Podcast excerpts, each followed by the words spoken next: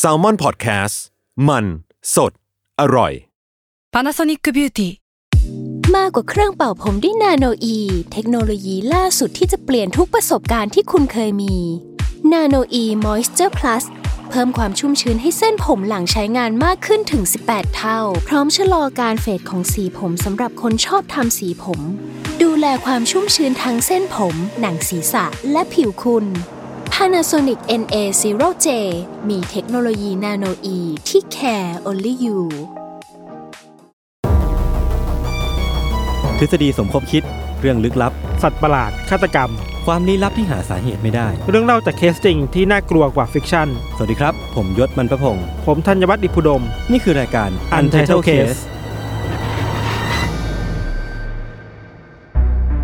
สวัสดีครับ ยินดีต้อนรับเข้าสู่รายการ Untitled Case Trace Talk ครับ สวัสดีครับ ครับ สวัสดีครับ สวัสดีครับ ครับผม ครับ สบายดีไหมครับ สัปดาห์นี้ เป็นคำถามที่มันปลายเปิดมากเลยนะพี่ ครับผม ใช่ครับ ผมเอ่อผมผมต้องการความเห็นจากทุกคนครับ ไม่ค่อย ไม่ค่อยเท่าไหร่ อันอาทิตย์นี้งานหนักมากเลยอะพี่ทันเป็นไงบ้างอะโดนงานหนักมาก แล้วก็ เออ เริ่มรู้สึกว่า ไอการ work from home เนี่ย มันก็เป็นเรื่องลึกลับเหมือนกันนะทำไมอะยังไงคือว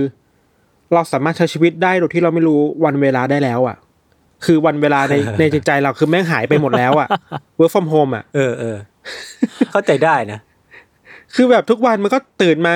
รูทีนรูผมทีนแปลกรูมากทีนของทุกเราวันนี้ตื่นมาคือ อะเก้าโมงครึ่งทำรูทีนนั้นเสร็จเอาอีกวันหนึ่งแล้ว เอาอีกวันหนึ่งแล้วเหรอ เอ้าแล้ววันนี้มันต่างกันจากเมื่อวานยังไงวะ หลงอยู่ในช่วงแบบ space time หลงอยู่ในแบบมิติเวลาเพื่อลึพวกกลับผมนี่มันน่ากลัวว่ะผมว่ามันเป็นเรื่องลึกลับครับ เออ จริงว่ะเอ้ย ผมเห็นคุณไปคุยกับพี่แจ็คมาเฮ้เป็นยไงบ้างคุณทันอ๋อแจ็คอัแฟนฉันน่ะเหรอแจ็คแฟนฉันใช่ไหมขอบคุณครับอ่าเนี่ยรายการเรามันก็ชอบแจ็คเดอะแยกโกกันสเล่นแบบวิดีนี้โอนะครับผมจะตอบแจ็คสเปโร่ก็ไม่ได้ เออไกลไปหน่อยไกลไปหน่อยอ้าวอ้าวอ้าวอ้าวมันเป็นคอมลืมปิดเสียงเป็นไงเป็นไงผมจะผมจะโดนด่าปะ โดนโดนอยู่แล้ว โดนโดนอยู่แล้วโอเคเขาเรื่องคือเขาไปคุยมาแต่ว่ามันเป็นงานที่ลง MATTER ครับ เป็นช่วงสัมภาษณ์ชีวิตพี่แจ็คเป็นไงบ้าง เออ ส่วนใหญ่ก็เป็นเรื่องตัวตนเรื่องอ่า การงานเรื่องเทรนด์การเล่าเรื่องผีอะไรเงี้ยอืมอันเนี้ยมันจะลงอ่าช่วง เห็นทีมบอกว่าจะลงช่วงฮาโลวีนก็คือเดือนหน้าปะเย็ดเคอ่าเดือนหน้าเออปลายแต่เดือสนหปน้าอยได้ไม่ค่อยได้อะแต่มีอะไรสปอยได้เขาจะด่าผมวะ ไม่เป็นไรเขาก็ด่าผมแหละผมว่าสปอยเขาด่าผมอยี่เอแหอละทีมลูนี้กลูกทีมพี่เขาก็ด่าพี่อยู่แล้วทุกคคือนทุกคนที่อยู่กับผมเนี่ยไม่มีใครแบบไม่ด่าผมโอเคเออความน่าเชื่อถือไม่เคยมีอยู่แล้วอะต่อต่อต่อมีต่อมีอันหนึ่งเข้ามีเรื่อันหนึ่งเราสึกว่าเล่าได้เป็นเกมมิกขำๆคือ เราถามว่า เอ้ย ไอช่วงเทรนด์ของการเล่าเรื่องผีอะ จากโลกอนาล็อกอะ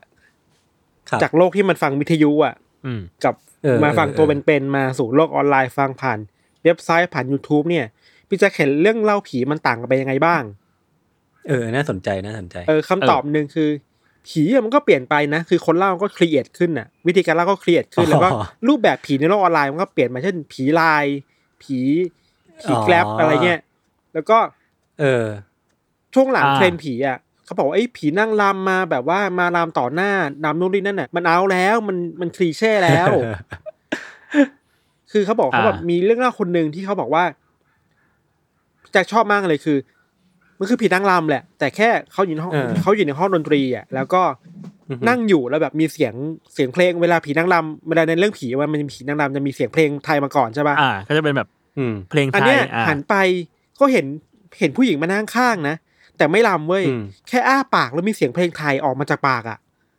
อีน่ากชื่อลัควนน่ากลัว เชี่ยน่ากลัว อันนี้คือไอ้ที่บอกพี่แจ๊คก็บอกอันเนี้ยน่ากลัว ผมบอกเลย ผีนางรำทั่วไปอะไม่มีแล้ว ไม่ได้กินไม่ได้กิน ไม่ได้กินแล้แล้ววไม่ได้มีแล้ว ไม่มีพื้นที่สื่อแล้ว ให้พวกคุณแล้เอวอสนุกดีสนุกดี คุณคิดว่าเป็นไปได้ไหมว่าผีนางรำพวกเนี้ยก็คือคนที่เคยฟังเรื่องผี แล้วก็ตายไปเป็นผีนางรำแล้วรู้สึกว่าเฮ้ยเราจะไม่ทำตัวคลีเช่แบบเอนั้นอเว้ยไม่ได้ว่ะ วันก่อนไม่ได้ผเห็นว่ะวันสมก่อนผมเห็นอันนึงคนถามในกลุ่มอันนี้เท่าคลับแบบว่า เวลาผีนางรำปรากฏตัวเนี่ย แล้วมันมีเพลงมาเนี่ย เพลงมันมาจากไหนครับอืมเออไม่รู้เหมือนกัน คนเออคนทำเกมใส่มา คนทำซาวด์ใส่คือมาเปิดเปิดเปิดมือถือเหรอ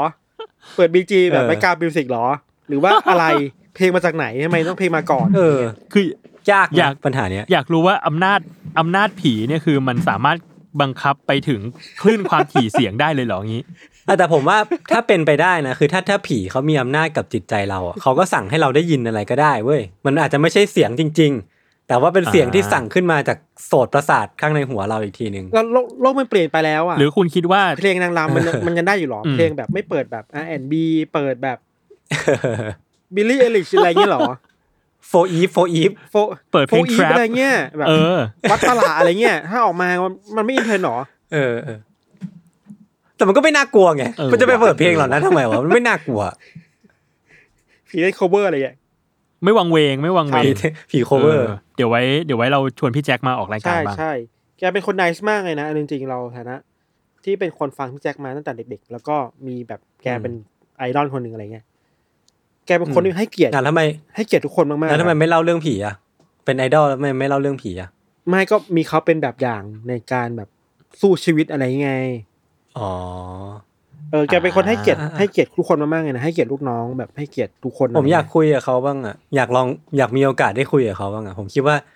ตัวตัวจริง ๆเขาก็น่าจะเป็นแบบที่เราฟังในรายการปะแบบก็เป็นคนน่ารัเอกอก็เป็นเป็นคนแบบนั้นเลยคนแบบนั้นเลยไม่ไม่ได้เปลี่ยนไปเลยอะเอดีอจัง เวลาเจอหน้าคุณเขาบอกให้คุณใส่หูฟังไหมครับคุณท่านมาจากไหนอะไรเงี้ยคุณท่านโทรมาจากไหน เออ นี่เราเคยคุยกันหรือยังครับไหนเนี่ย เฮ้ยคุณอย่าแซวนี่เป็นเขาคำที่ไหนแล้วครับคุณอย่าแซวเขาขอโทษขอโทษขอโทษอันนี้ใส่หูฟังอันนี้โทษโทษโทษอยู่ใกล้พัดลมหรือเปคล่านเลวเออเออเออโอเค วันนี้ยังไม่ได้เข้าเรื่องเลยเนี่ยเออใช่เฮ้ยแต่ผมอยากจะบอกว่า การที่ผมเปลี่ยนวิธีการเปิดรายการเป็นการถามปลายเปิดเนี่ยดีมากเลยครับทำไมครับ เพราะว่าคุณทันจะไม่สามารถตอบว่าครับได้ อ่าโอเค เออ มัดมือชกไป ผมรู้แล้วเห็นไหมเนี่ยผมมีเทคนิคผมรู้แล้วใหม่ผมว่าจะเงียบๆแหละ เพื่ออะไรๆโอ้ทำไมโหต้องแบบสวนสังคมโอเคสวนกระอะแสเงี้ยเหรอมามาเดี๋ยวพี่มีหนึ่งเรื่องครับผมอืมเรื่องนี้ครับ ชอบมาก คือเราหลายคนน่าจะรู้กันแล้วว่าว่าอาจารย์ผู้เขียนเรื่อง Berserk เนี่ยแกเพิ่งเสียชีวิตอืมไปเนาะครับ แล้วมันก็มีมีงานจัด อีเวนต์ให้ให้ Berserk ที่อืมญี่ปุ่นนะครับอืมแล้วผมก็ไปเจอสิ่งนี้มาผมประทับใจมากเลย ในเรื่องอะมันจะมีสิ่งที่เป็น signature มาก ๆ เลยก็คือ ดาบอ่าดาบของใหญ่กษัตริย์อ่าดาบยักษ์ดาบแบบหืมเออดาบดาบดาบยักษ์ดาบที่เขาเรียกว่า Dragon Slayer ป่ะเออเอาไว้แบบเรียกว่าฟันมังกรตายได้อะไรเงี้ย ฟันม้าขาดได้ ปรากฏว่าที่ญี่ปุ่นเขาทำเป็นสินค้าออกมาครับครับให้คุณทายว่ามันคืออะไรทำเป็นสินค้าๆผ้าปิเนี่ดยเหรอกระทะ ไม่ใช่ไม่ใช่เขียงมันเป็นมันเป็นหมอนข้างว่ะอ่าเดี๋ยวนะหมอนข้างรูปดาบเนี่ยเหรอหมอนข้างรูปดาบไอ้เชี่ยเท่หมอนว่ะข้างรูปดาบ แล้วในภาพโปรโมทมันมีวิธีการใช้ด้วยครับ ว่าให้เอามาใช้ก่อนนะครับ ห้ามเอาไปฟาดคนก็รู้อยู่แล้วมันเป็นหมอนข้างอะ มันมันจะเอาไปฟาดคนได้จริงๆเหรอขนาดยาวสองเมตรครับโอ้โหเชี่ยยาวมาก ผมไม่อยากรู้ราคาว่ะพี่โจ สูงสูงกว่าเราอะเออ ราคาเนี่ยผมหาไม่เจอน่าจะแพงเอจมากๆริงนะๆมันเหมือนมีขายในงานนั้น เออมันเหมือนมันมีขายอยู่ในงานนั้นนะครับ แล้วก็ยังหาไม่เจอว่าราคาเท่าไหร่ รู้แค่ว่ามันยาวสองเมตร แล้วก็อยากไปฟาดคน ถ้าปัญญาอ่อนชอบฟังอยู่รบกวนนำเข้ามาด้วยนะครับ ผมรอซื้ออยู่ รบกวนด้วยด้วยครับรบกวนด้วยครับด้วยครับ คิดว่ามันจะมีคนเอาไปฟาดก่อนไหมโอเคอันนี้กูว่าเอาไปฟาดก่อนมาเอาเอาก่อนมานอนก่อนดิเออ อย่างเห็นน่ะ มันต้อง search ว่าอะไรอะพี่โจหมอนข้าง Berserk หมอนข้างผม search ว่านี่เลย Berserk Dragon Slayer Pillow เจอเลยฮะเสมือนจริงอ่าใหญ่สัตว์ เห็นแล้ว มันก็คือหมอนน่ะเนาะแต่ว่ามันเอาไปฟาดคนมันก็น่าจะฟาดได้เพราะมันก็ไม่น่าเจ็บอะ มันก็ดูมีความแบบยุบยวบๆอะมันน่าจะ เผลอๆมันมันไม่สามารถคงรูปเป็นดาบอย่างนี้ได้เออเวลายกขึ้นมามันก็จะยกยกๆก็ปะเหี่ยวแล้วครับคอหักหักเออป่ะเอออืมนี่ครับ เรื่องแรกคน่ารับสนใจครับไปไปดูกันได้ครับ โอเคครับ เดี๋ยวผมต่อครับผมของผมอะได้ครับมันจริงๆจะเล่าตั้งแต่อาทิตย์ที่แล้วแหละไอ้กังไอ้กังที่เป็นคนตัดต่อที่คราวที่แล้วก็มาออกเทสทอ l k อะเขาส่งลิงก์นี้มาให้ มันเป็นคลิปครับ teaser ของรายการรายการหนึ่งที่แม่งโคตรแบล็กมิ r ร o r เลยครับพี่ทันพี่โจ คือมันเป็นรายการประกวดร้องเพลง มันเป็นเหมือนเป็นประกวด ศิลปินไอดอลแหละ คือมันวัดหมดเลยทั้งหน้าตาทั้ง charisma โดยรวมเสียงร้องวิธีร้องแล้วก็การเต้นอะไรเงี้ย ซึ่งอืมจริงๆมันก็คล้ายๆกับพวก AF พวก The Star บ้านเราแหละแบบอืมประกวดประกวดไอดอลหรือว่าพวก American Idol อะอ่าแต่ว่ารายการเนี้ยจุดครับ peak ของมันคือว่าผู้เข้าแข่งขันทุกคนอะ จะแข่งขันกันผ่านร่างเสมือนของตัวเองอะร่างเสมือนคือ virtual virtual เขาเรียกว่าอะไรว่าร่างเสมือนมันเป็น คือชื่อรายการมันชื่อ alter ego อะหรือว่าเป็นอีกตัวตนหนึ่งอะเออเออคือมันเป็นเป็นเรียลิตี้ที่ประกวดร้องเพลงผ่านผ่านร่างเสมือน ซึ่งมันจะฉายผ่านทางช่อง Fox ซึ่งเอาจริงๆแล้วผมก็ตื่นเต้นกับการกับการมาถึงของมันมาก ๆ เลย แล้วก็พอดู teaser ก็รู้สึกว่ามันมีหลาย ๆ อย่างในรายการนี้ที่มันน่าสนใจมากๆอะคือผู้เข้าแข่งขันทุกคนนะครับพี่โจพี่ทัน คือเขาสามารถสร้างอวตารหรือว่าอวตารแหละของตัวตนที่ตัวเองอยากเป็นได้ คือสมมติว่าอยากที่จะกลายเป็นอืมคนผิวสีม่วงอื มมีผมแอฟโรสีเขียวอะไรเงี้ยอ่าสามารถสร้างได้เต็มที่เลยตัวใหญ่มีกล้ามหรือว่าแบบจะเป็นรูปลักษณ์อะไรก็ได้ที่ตัวเองอยากเป็นอะอืมแล้วก็ใช้รูปลักษณ์เนี้ยในการประกวดตั้งแต่ต้นจนจบ คือลักเทคนิคของมันอะคือว่า คือกรรมการหรือว่าคนที่อยู่ในห้องส่งอะเขาก็จะเห็นภาพที่เป็นภาพฉายเดี๋ยวที่เป็นตัวละครเหล่านี้แหละแต่ว่าอืมทั้งด้านหลังเวหลังเวทีหรือว่าสักที่หนึ่งอะที่เขาซ่อนเอาไว้อะก็จะมีผู้เข้าแข่งขันจริงๆอะที่ติดเครื่องมืออุปกรณ์ที่มันเหมือนเป็น motion capture ครับที่ติดไว้ตามหน้าติด จุดๆๆๆต่างๆอะแล้วก็ประมวลผลออกมาเป็นภาพที่ฉายออกมาในห้องส่ง แล้วคนก็เห็นกรรมการก็เห็นคนที่บ้านก็เห็นอะไรเงี้ยพี่ แต่ว่าที่เนี้ยคืออวตารก็เป็นอีกเรื่องหนึ่งเนาะแต่ว่าความสามารถของคนที่อยู่หลังเวทีอะเป็นเรื่องจริง พวกเขาต้องเต้นจริง ๆ ร้องเพลงจริง ๆ แต่แค่ว่าเลือกสีผิวเองเลือกทรงผมเลือกเลือกอวตารที่เป็นตัวแทนของตัวเองได้เออแล้วก็ใช้ความสามารถของตัวเองในการแข่งขัน ซึ่งโหแม่งแม่งน่าสนุกสันเลยอะคือคือพี่พี่ตื่นเต้นกันปะ รู้สึกว่ามันเป็นเป็นสิ่งใหม่ของของการประกวดเหมือนกันนะเออคือเราอะเคยเคยได้ยิน ไอ้พวกไอ้พวกเรียกว่าไงวะเป็นเหมือน virtual อืม idol อะเออเอมาอเออเออเออมาสักพักแล้วเนาะใช่เออ แต่อันเนี้ยฟังดูเป็นครั้งแรกที่มันมีการเอาสิ่งนี้มาประกวดกันจริงๆเออใช่ใช่คือมันมีคนโคตรมีความเป็นพล็อตของพวกนิยายไซไฟโคตรยุคใหม่อะแล้วก็แบบ ถ้าบอกว่าเป็นหนึ่งในตอนของ Black Mirror ผมก็เชื่อนะเออแบบซีซั่นหน้าอะไรเงี้ยเออ คือคำโปรยของรายการเนี้ยมันก็ค่อนข้างชัดเจนนะครับว่า รายการนี้มันถูกตั้งต้นมาด้วยคอนเซปต์หรือว่าไอเดียอะไร คือเขาก็บอกว่า เมื่อความฝันที่พังทลายได้รับโอกาสอีกครั้ง และเหล่านักร้องทั้งหลายเนี่ยจะได้เฉิดฉายในแบบที่ตัวเองใฝ่ฝันว่าจะได้เป็นอืมคือมันก็ค่อนข้างอ่าค่อนข้างน่าเศร้า หรือว่าค่อนข้างวิพากษ์สังคมของวงการบันเทิงได้ประมาณหนึงเหมือนกันนะว่า ไม่ใช่ทุกคนที่จะเฉิดฉายได้หรือว่าไม่ใช่ทุกคนที่จะ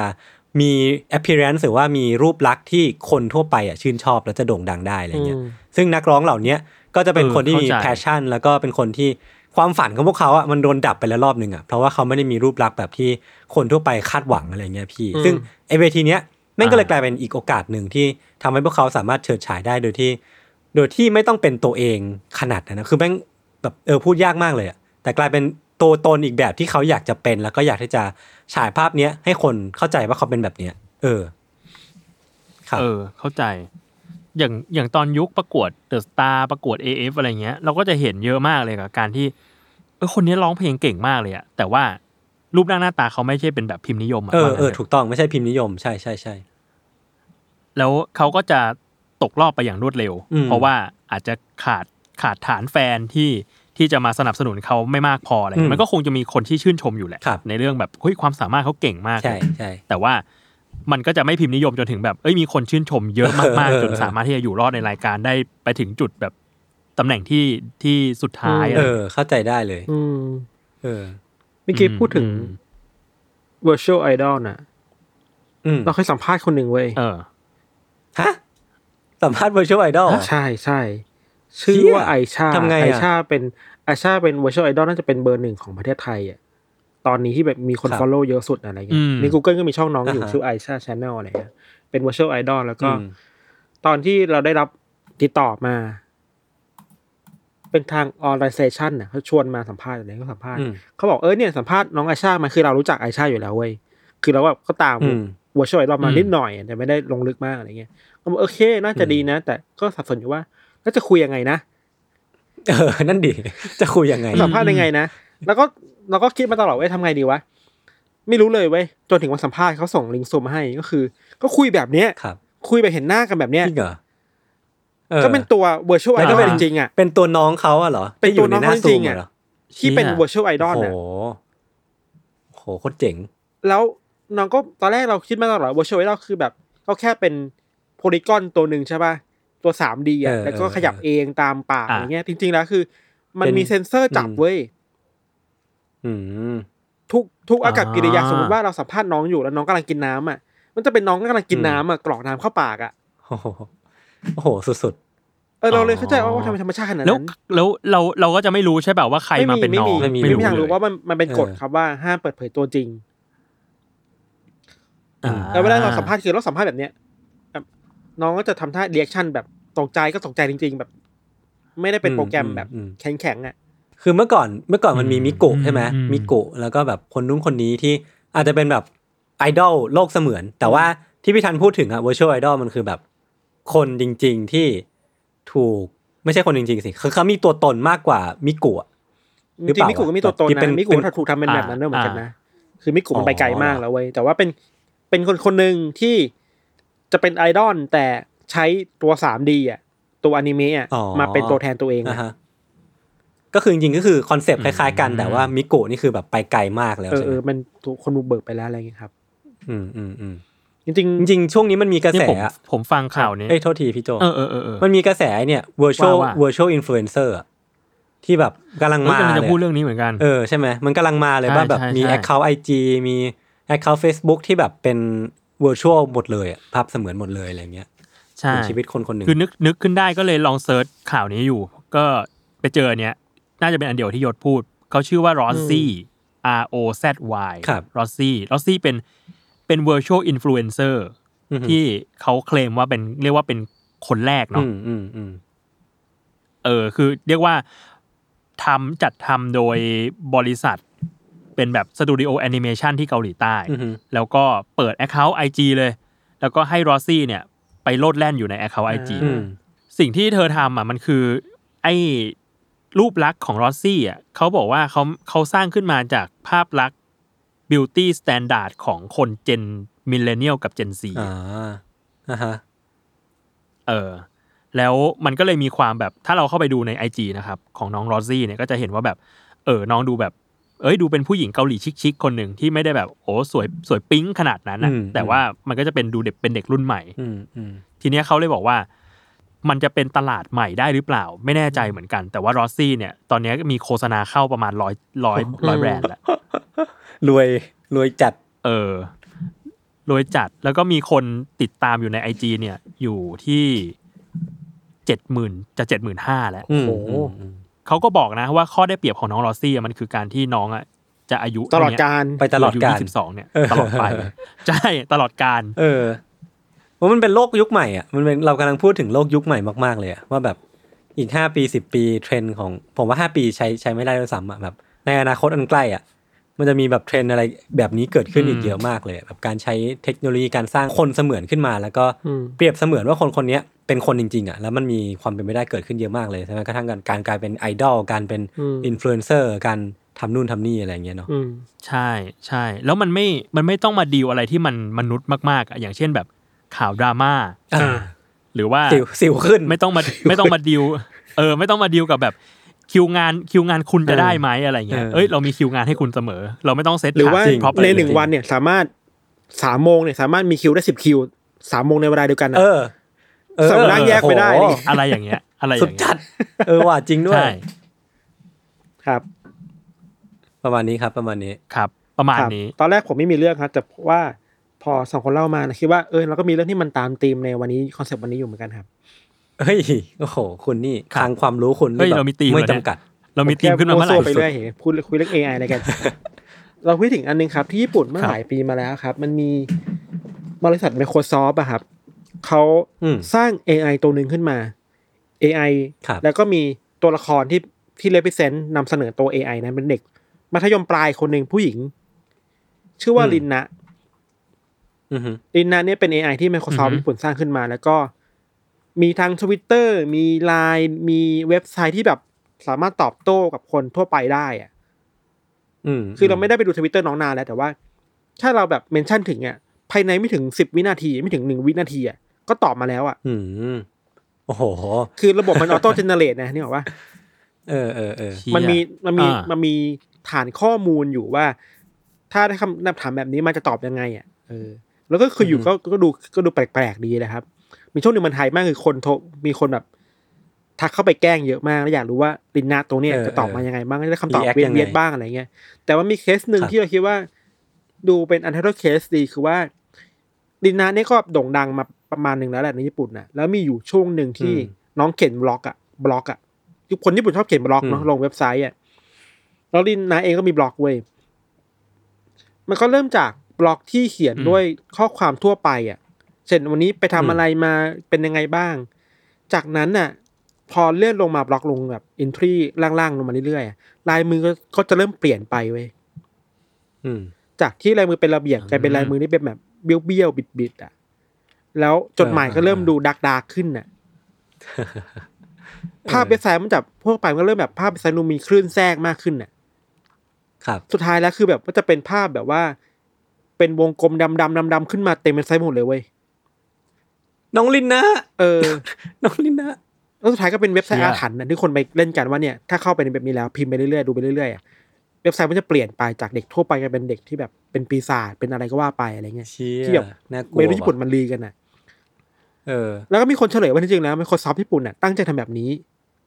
ให้เลยนะเป็นอืมแบบนี้เพื่อสื่อสารปัญหาเรื่อง mental health อะครับ อืม ว่าเด็กญี่ปุ่นอืมในในยุคในยุคปัจจุบันเนี่ยมันมีปัญหาเรื่องสุขภาพจิตยังไงบ้าง เช่นการถูกบูลลี่ครับเช่นปัญหาเรื่อง body shaming เรื่องเอ่ออืม beauty อืม standard ยังไงอะแล้วทำให้น้องเป็นซึมเศร้ายังไงอะอืมอืมสุดท้ายแล้วเป้าหมายข้ขใจองได้นะแคมเปญนี้คืออมสร้าง awareness เรื่องสุขภาพจิตอะอืมจะแบบอืมเออญี่ปุ่นมันไปไกลถึงขั้นเอา AI มาพูดถึงปัญหาเรื่องโรคซึมเศร้าไปแล้วอะ เออ อันนี้มันนานอย่างนะพี่ทัน ล้ำจริงกี่ปีนะ เราจำได้ประมาณสองพันสิบเจ็ดนะครับเจ็ดแปดเก้าสี่ห้าปีโหก็ถือว่าล้ำมากเลยนะเออ คือตอรี่ที่เราจำได้คือบล็อกวันนั้นที่ลินนาเขียนน่ะคือเขียนว่าเฮ้ยตัวเองจะรังจะได้ไปเล่นหนังแล้วนะคือแบบมีเอเจนซี่ติดต่อมาว่าจะได้ไปเล่นหนังเว้ยเราก็บอกว่าเอ้ยในหนังแนวลึกลับพิศวงแนวแบบน่ากลัวอะไรเงี้ยแต่พอมันยาวมาเรื่อยๆเนี่ยนะไอ้ข้อความก็เริ่มเปลี่ยนไปอะเธอเริ่มพูดประมาณว่าแบบ เฮ้ยวันเนี้ยที่พูดมา ที่ผ่านมาเขียนบล็อกมาทุกวันที่แบบสดใสร่าเริงอะไม่ใช่เป็นแบบนั้นนะตัวเธอจริงๆแล้วอืมตอนเนี้ยรู้สึกว่าเศร้าหดหู่แบบไม่มีใครอยู่ข้างเธอเลย คนที่อยู่ในทวิตเตอร์ที่ชวนคุยก็ไม่มีใครเอื้อมมือมาช่วยเหลือเธอเลยอะ โลกมันพังทลายอะไรเงี้ยนั่นแหละก็ความก็ดาร์กขึ้นดาร์กขึ้นเว้ยแล้วก็พูดประมาณว่าแบบ เนี่ยอยู่ดีฉันก็อยากจะหายไปฉันเกลียดทุกคนไม่มีใครเป็นเพื่อนฉันเลยอะไรเงี้ยครับ มันอืมดาร์กมากอะเหมือนนิยายดาร์กๆเรื่องหนึ่งอะอืมสุดท้ายก็แบบ เออ มันก็คือพังไปอะไรเงี้ยเป็น เหมือนแบบสิ่งที่เราเห็นตามคดีฆาตกรรมของญี่ปุ่นเนาะการที่พี่ทันเล่ามาอะไรเงี้ยแบบมันคือความแบบเอาเบอร์สอะความแบบระบายสิ่งที่ตัวเองคิดคับแค้นใจลงมาในบล็อกอะใช่ ซึ่งแม่งโคตรญี่ปุ่นเลยใช่โคตรญี่ปุ่นมากอืมอืมซึ่งเว็บเนี่ย เราจะบอกว่ายังเล่นได้อยู่นะ ๆครับเข้าไปตอนนี้อะอ๋อเหรอ ยังเล่นได้อยู่ แต่เราขอคำเตือนว่ามันก็ค่อนค่อนข้างดักดักแล้วมันก็ส่งผลต่อจิตใจได้อะที่เสิร์ช Disturb ได้เออออืม อ่าฮะมัน เออ ไม่แปลกดีกว่าเนาะอืมอืมครับอืมแต่ว่าน้องมีอืมทวิตเตอร์นะ ไปคุยน้องได้ ชื่อว่าทวิตเตอร์ชื่อ ms underscore แล้วก็ลินนะอืม น้องจะไม่เปิดเผยหน้าเท่าไหร่อะไรเงี้ย ก็ดูตลกดี น่ารักน่ารักดี ก็ไปคุยได้ทักได้ว่าน้องก็ตอบเลยในไปคุภายในวินาทีเดียวอะไรเงี้ย อ่าครับโอเค ไปลองดูได้ครับครับ ส่วนเว็บนี่ก็ถ้าถ้าใครหาหาอยากจะเข้าระวังไปหน่อยก็เออทำใจนิดนึงว่า disturb หน่อย disturb นะ เออ ระวังหน่อย เมื่อกี้พูดถึงทวิตเตอร์โอเคผมนึกถึงเรื่องหนึ่งอันนี้ไม่อืมเกี่ยวกัน คือมันมีแอคเคาท์หนึ่งที่ผมเคยเออเจอมา มันเป็นแอคเคาท์ของปลาไหลอะสักที่หนึ่งในต่างประเทศผมจำประเทศไม่ได้ คือมันจะตั้งตั้งโปรแกรมไว้ว่า ถ้าปลาไหลไฟฟ้าตัวเนี้ยมันช็อตไฟฟ้าเมื่อไหร่อะมันจะมีตัวรับไฟฟ้าแล้วก็ไปกดปุ่มส่งทวิตเตอร์อัพทวิตลงไปอืมแล้วซึ่งไอภาษาทวิตตรงเนี้ยเหี้ยมันก็จะเป็นแบบภาษาแบบเหมือน เราตัวละตัวการ์ตูนปล่อยไฟฟ้า อย่างเช่นแบบ kaboom zap อะไรเงี้ยคือแบบก็ก็น่ารักดีก็เหมือนว่าคอนเซปต์ของมันคือไอปลาไหลตัวเนี้ยปลาไหลไฟฟ้าตัวเนี้ยอัพทวิตทุก ๆ ครั้งที่มันปล่อยกระแสไฟฟ้าออกมาอ่าผมว่าก็ก็น่ารักดี เออ คือจะเรียกว่าบอทก็ไม่ได้ไม่ได้ด้วยนะเพราะว่ามันทวีตจริง ๆ ไม่ได้ใช่ เออมันไม่ใช่บอทอะประมาณนี้ครับประมาณนี้ เอ้ยพี่มีอีกเรื่องหนึ่งอันนี้ ไปเจอมาเมื่อประมาณสัปดาห์ที่แล้วครับ ครับ มันมีทีม วิศวกรของสถาบันเทคโนโลยีแมสซาชูเซตส์ MIT เขาเขาคิดขึ้นมาว่า เออเขาคิดขึ้นมาว่าเขาอยากจะลองประดิษฐ์สมองกล AI ที่ที่โง่ที่สุดบ้างสูญกระแสอันนี้ดี คือ AI นี่มันคือปัญญาประดิษฐ์เนาะเอออัอันนี้คือความโง่เขลาประดิษฐ์ครับ artificial stupidity system หรือเรียกย่อๆว่า ASS แอสไอเชีย คือเขาบอกว่า AI เนี่ยมันตอบโต้ทุกอย่างได้อย่างแบบดีมากๆเนาะเออพยายามที่จะเป็นมนุษย์ให้ได้ พยายามที่จะคุยกับมนุษย์ให้ได้อะไรเงี้ย แต่ว่าไอ้เจ้าตัว ASS เนี่ยเขาพยายามทำยังไงก็ได้ให้ให้การตอบโต้ของหุ่นยนต์เนี่ยมันบกพร่องมากที่สุดนะครับโคตรดี เช่นเอ่อลองลองเอาลองตัดสายไฟของหุ่นยนต์ AI เนี่ยแบบสุ่มๆ ดูว่ามันจะมีปฏิกิริยายังไง หรือว่า เปลี่ยนอิเล็กโทรไลต์ของแบตเตอรี่ครึ่งหนึ่งให้กลายเป็นเฮโรอีนอะไรเงี้ยครับเออ มันก็สรรหานะเออ อะไรเงี้ยแล้วเขาก็จะแบบลองดูว่าพฤติกรรมของ AI ที่โง่ลงแบบเนี้ย มันจะเป็นยังไงบ้างอืมอืมซึ่งตอนนี้เขาก็ยังไม่รู้หรอกว่าเขาเอามันไปทำอะไรได้บ้าง แต่ว่าก็อยากลองขึ้นมาเฉยๆว่า ถ้าสร้างแล้วจะเป็นยังไง เออ ผมก็ยังไม่รู้ว่าไอคอนเซปต์แบบนี้มันเอาไปใช้ทำอะไรได้บ้างเนาะแต่ในเมื่อว่าถ้าสมมติว่าเรารู้ว่า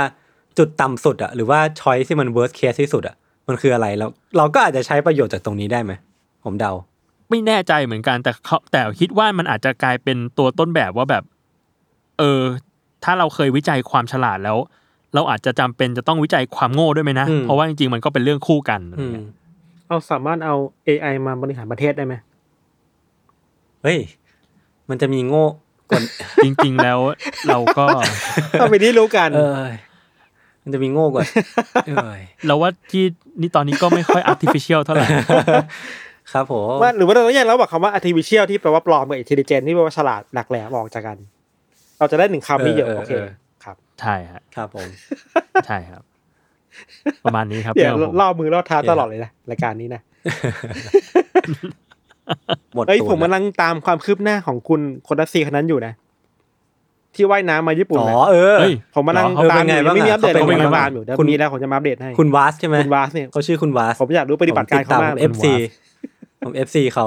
เอ้ย ผมมีเรื่องหนึ่งที่ผมต้องอัปเดต ผมคราวที่แล้วผมพูดผิดไปว่าลูกของทราวิส s ก o ตเป็นลูกชายฮะจริงๆก็เป็นลูกสาวนะฮะอ๋อครับ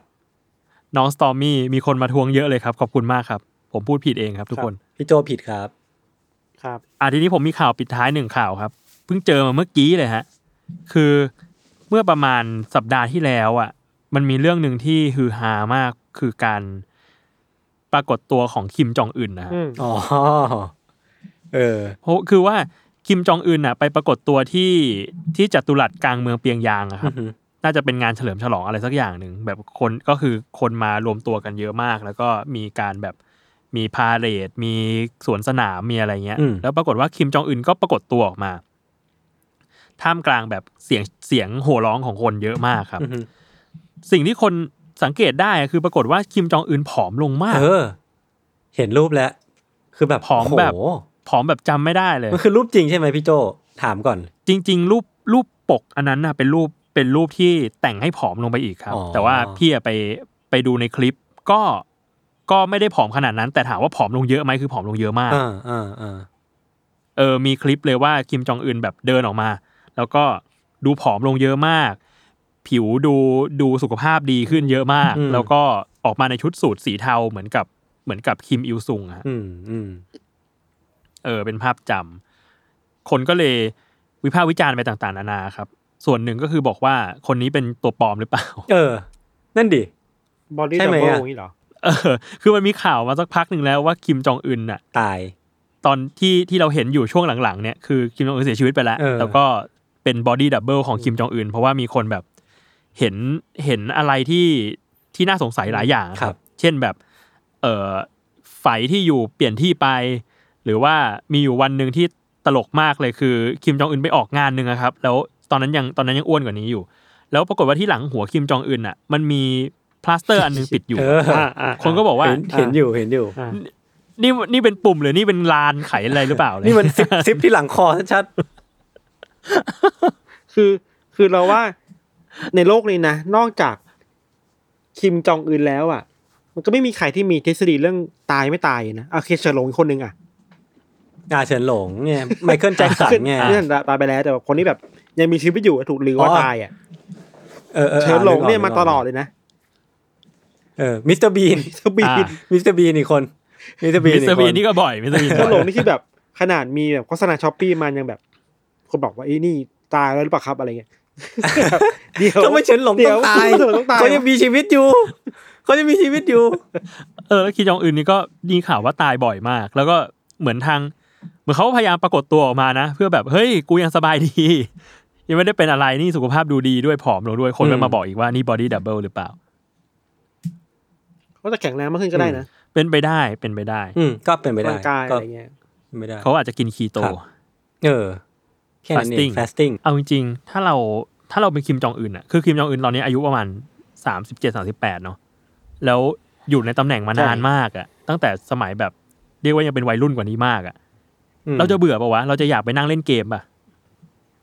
ไม่รู้ ไม่รู้เลยเดาไม่ถูกเลยแบบ ไม่สามารถจินตนาการได้อะอาจจะอยากไปเล่นกินเกนชินอิมแพกอะไรเงี้ยเหรอ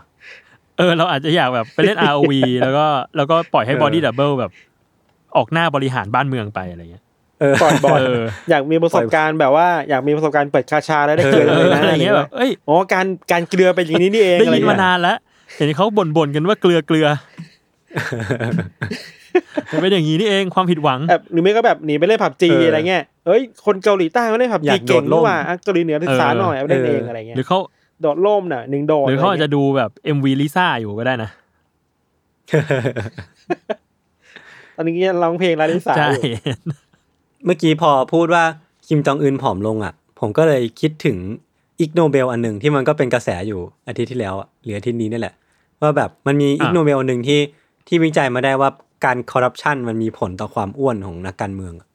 เคยเห็นกันปะเอ้ยยังไม่เคยอ่าเห็นเออเห็นเห็นคือแต่ผมไม่ได้อ่านรายละเอียด แต่ว่ามันนักวิจัยเขาพบว่ามันมีการเกี่ยวข้องกันอยู่เหมือนมันมันมีสถิติที่บ่งชี้เรื่องนี้อยู่ว่า ยิ่งคอร์รัปชันเยอะก็ยิ่งอ้วนอะไรเงี้ยเออก็เลยคิดว่าถ้าถ้าเป็นงั้นจริงเนี่ย การผอมลงของกิมจองอึนเนี่ย มันมีสัญญาอะไรหรือเปล่าหรือว่า หรือว่าจเฮ้ยริงๆแล้วมันไม่มีอะไรวะหรือว่าเราสามารถเอาทฤษฎีนี้มาดู นักการเมืองบ้านเราได้ว่าใครอ้วนโอ้ยได้เยอะเลย ได้เยอะเลย แต่ก็เนาะละไว้แล้วกันเอ้ยทฤษงั้นทฤษฎีนี้เนี่ยต้องเอาต้องใช้เวลาการเออ collect data มากกว่านี้ ใช่ครับ เอ้ย ผมสุดท้ายแล้วจริงอะๆไม่มีอะไรได้ครับละผมแค่